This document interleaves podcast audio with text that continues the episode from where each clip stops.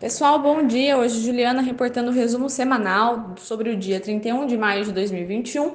A gente começa com o fechamento do Ibovespa na semana passada, com alta de dois vírgula quarenta e dois por cento, fechando na sua máxima histórica de cento e vinte e cinco mil quinhentos e sessenta e um pontos. Além disso, cotação do dólar fechando a cinco reais e vinte e quatro centavos. Índice S e P quinhentos fechando a quatro mil duzentos e quatro vírgula onze pontos e cotação do petróleo Brent a sessenta e nove vírgula quarenta e um dólares. A gente começa com o noticiário Brasil, e que o tema é reforma administrativa. A Comissão de Constituição e Justiça da Câmara aprovou a admissibilidade da reforma administrativa e o texto segue agora para uma comissão especial, que divulgará o conteúdo da proposta e é a fase em que há maior pressão por mudanças. Já para a reforma tributária, a Câmara iniciará as discussões sobre a unificação do P I S, COFINS, I P I e tributação sobre renda. Após discussões entre empresários e o ministro Paulo Guedes, há uma expectativa da discussão ser mais presente no legislativo para, aprova- para aprovação. Além disso, no índice de inflação, o I G P M, Índice Geral de Preços do Mercado, divulgado na última sexta-feira, acelerou a quatro vírgula um por cento em maio, após ficar em um vírgula cinquenta e um por cento em abril. Com esse resultado, o índice já acumula alta de quatorze vírgula trinta e nove por cento no ano e de trinta e sete vírgula zero quatro por cento em doze meses.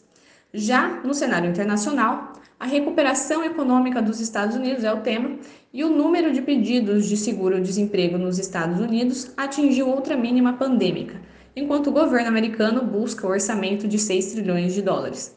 Além disso, o aguardado deflator de consumo P C E, medida de inflação preferida pelo Federal Reserve, veio dentro das expectativas, e os números sólidos do P I B americano no primeiro trimestre, que veio em mais seis vírgula quatro por cento, reforçando as avaliações de forte recuperação na economia americana.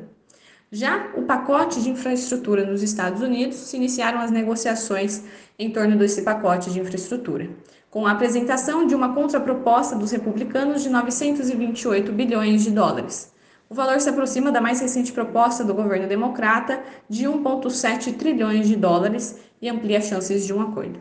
O que podemos esperar para essa semana? No Brasil, o principal destaque será a divulgação do P I B do primeiro trimestre, diante de fortes indicadores de atividade. No início do ano, o resultado deve refletir essa resiliência, apesar da piora da pandemia e da interrupção de medidas de estímulos governamentais. Nossa projeção para dois mil e vinte e um permanece em quatro vírgula um por cento, como publicada no começo de maio, mas com viés de alta. Detalhamos nossa visão aqui. Teremos também a divulgação da produção industrial de abril e vendas de veículos, FENABRAV, referente a maio. Já no cenário internacional, o destaque da semana ficará para a divulgação da taxa de desemprego de maio nos Estados Unidos, especialmente após a última surpresa negativa do indicador.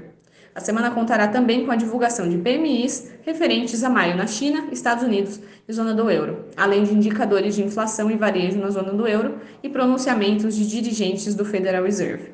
Devemos acompanhar também a continuidade das discussões do pacote de infraestrutura no Congresso dos Estados Unidos. Essas foram as notícias da semana. Qualquer dúvida, questionamento, estamos aqui à disposição. Uma boa semana e bons negócios!